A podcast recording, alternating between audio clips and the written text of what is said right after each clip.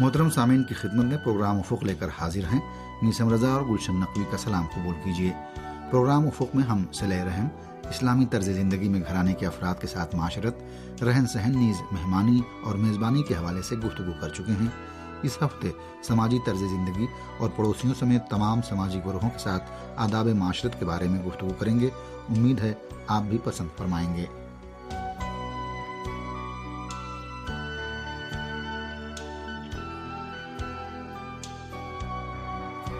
سامعین، ہمارے گرد و پیش اور دنیا بھر میں ایسے افراد ہمیشہ ملیں گے جو دوسروں کے ساتھ معاشرت اور لوگوں کے ساتھ تعلقات اور ملنے جلنے سے پرہیز کرتے ہیں۔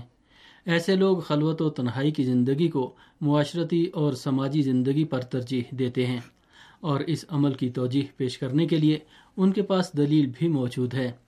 مثال کے طور پر ان کا کہنا ہے کہ تنہائی کی زندگی کے فوائد میں سے ایک یہ ہے کہ انسان آسودہ خاطر اور مطمئن ہو کر اپنے معبود کی عبادت اور اس سے راز و نیاز کرتا ہے۔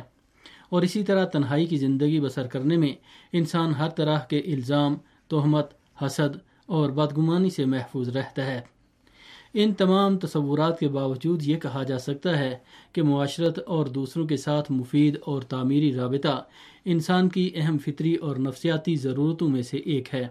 انسان ذاتی اور فطری طور پر معاشرتی اور سماجی زندگی کی جانب رجحان رکھتا ہے اور کوئی انسان حتیٰ معمول کے حالات میں بھی بالکل تنہائی کی حالت میں اپنی بقا اور اپنی زندگی کو قائم و دائم رکھنے پر قادر نہیں ہے۔ وہ صرف سماج اور معاشرے میں رہ کر اپنی زندگی کی کیفیت کو بہتر بنا سکتا ہے اور طرز حیات کو ارتقا بخش سکتا ہے۔ لوگ صرف آغاز حیات میں ہی دوسروں کے محتاج نہیں ہیں، بلکہ زندگی کے آغاز کے بعد کے تمام مراحل میں بھی انہیں دوسروں کی ضرورت اور احتیاج ہوتی ہے۔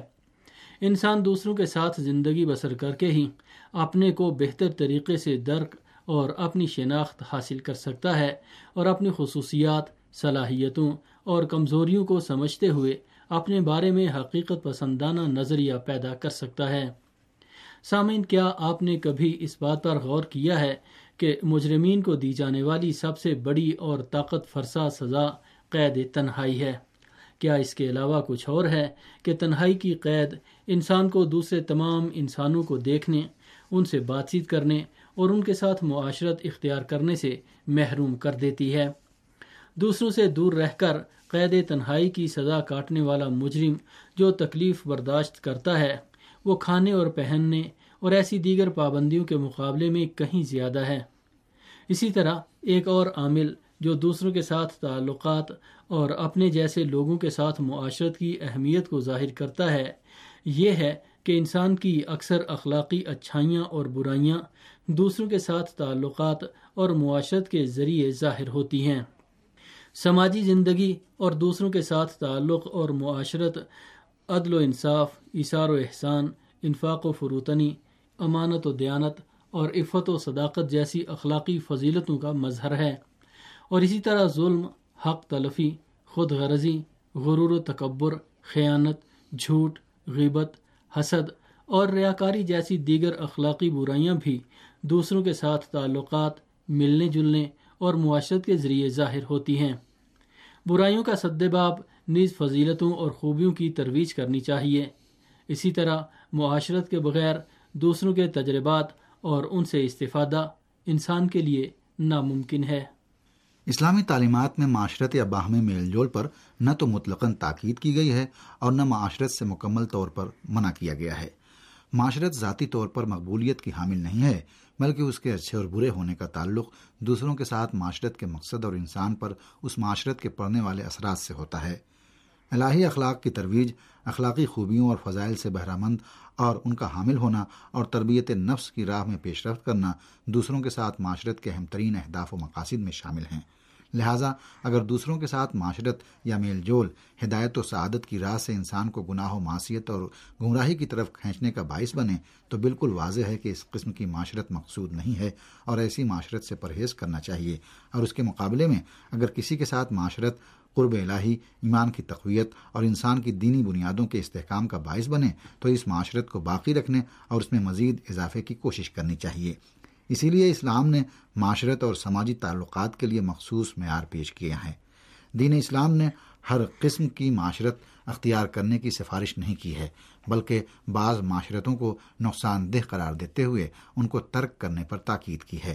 پیغمبر اکرم صلی اللہ علیہ وآلہ وسلم نے اپنے صحابی ابو ذر غفاری سے فرمایا، اے ابو ذر، نیکوکار ساتھی تنہائی سے بہتر ہے اور تنہائی بد کردار و بد رفتار ساتھی سے بہتر ہے۔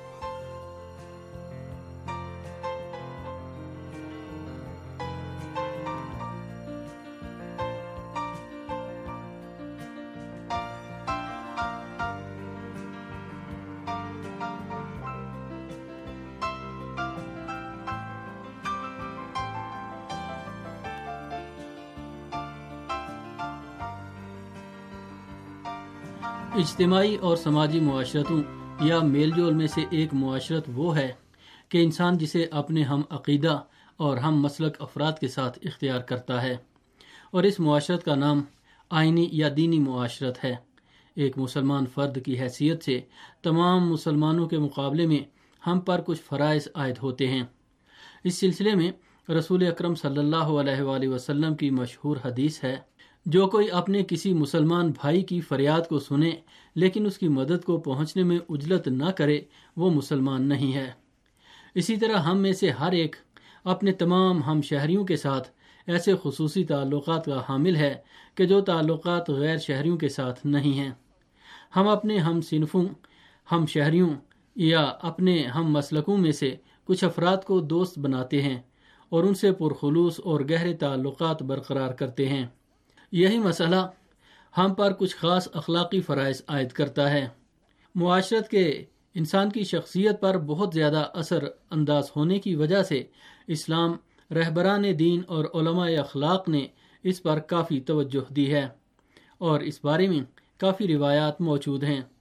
بعض روایات میں افراد کے اعتقادات اور اخلاق کی شناخت کا ایک طریقہ ان کے دوستوں کی شناخت کو قرار دیا گیا ہے۔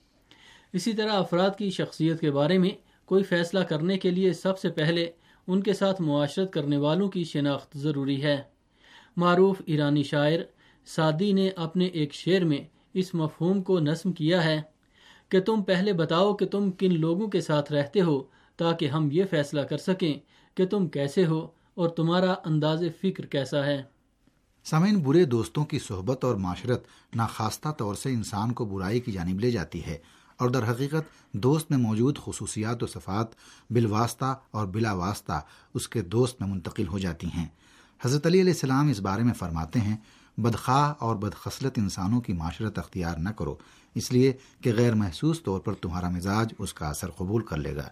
اسی طرح حضرت علی علیہ السلام اپنے صحابی حارث حمدانی کے نام اپنے ایک خط میں تحریر فرماتے ہیں کہ اس کی معاشرت سے پرہیز کرو کہ جس کا ارادہ کمزور ہو اور جس کا عمل ناپسند ہو۔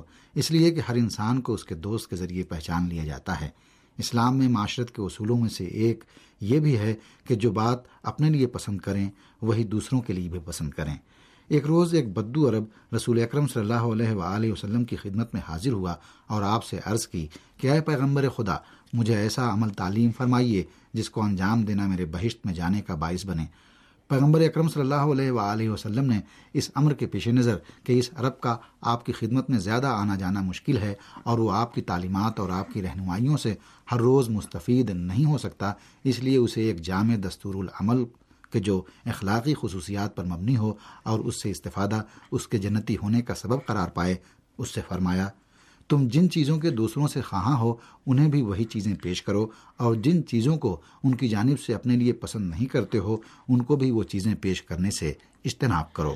حضرت علی علیہ السلام نے اپنے فرزند حضرت امام حسن علیہ السلام کو جو حکمت آمیز خطوط تحریر فرمائے ہیں، ان میں ایک خط میں یہ تحریر فرمایا ہے کہ میرے نور نظر، تم خود کو، اپنے اور دوسروں کے درمیان میزان و معیار قرار دو۔ پس جو کچھ تم اپنے لیے پسند کرو، وہی دوسرے کے لیے بھی پسند کرو۔ اور جو کچھ اپنے لیے ناپسند کرو، وہی دوسرے کے لیے بھی ناپسند کرو۔ کسی پر ظلم نہ کرنا جیسا کہ تم چاہتے ہو کہ کوئی تم پر ستم نہ کرے، اور نیکی کرنا جیسا کہ تم چاہتے ہو کہ تمہارے ساتھ نیکی کی جائے۔ وہی چیزیں لوگوں کے لیے پسند کرو جو اپنے لیے پسند کرتے ہو، اور دوسروں کے بارے میں ایسی باتیں نہ کہو جو تم اپنے بارے میں سننا پسند نہیں کرتے ہو۔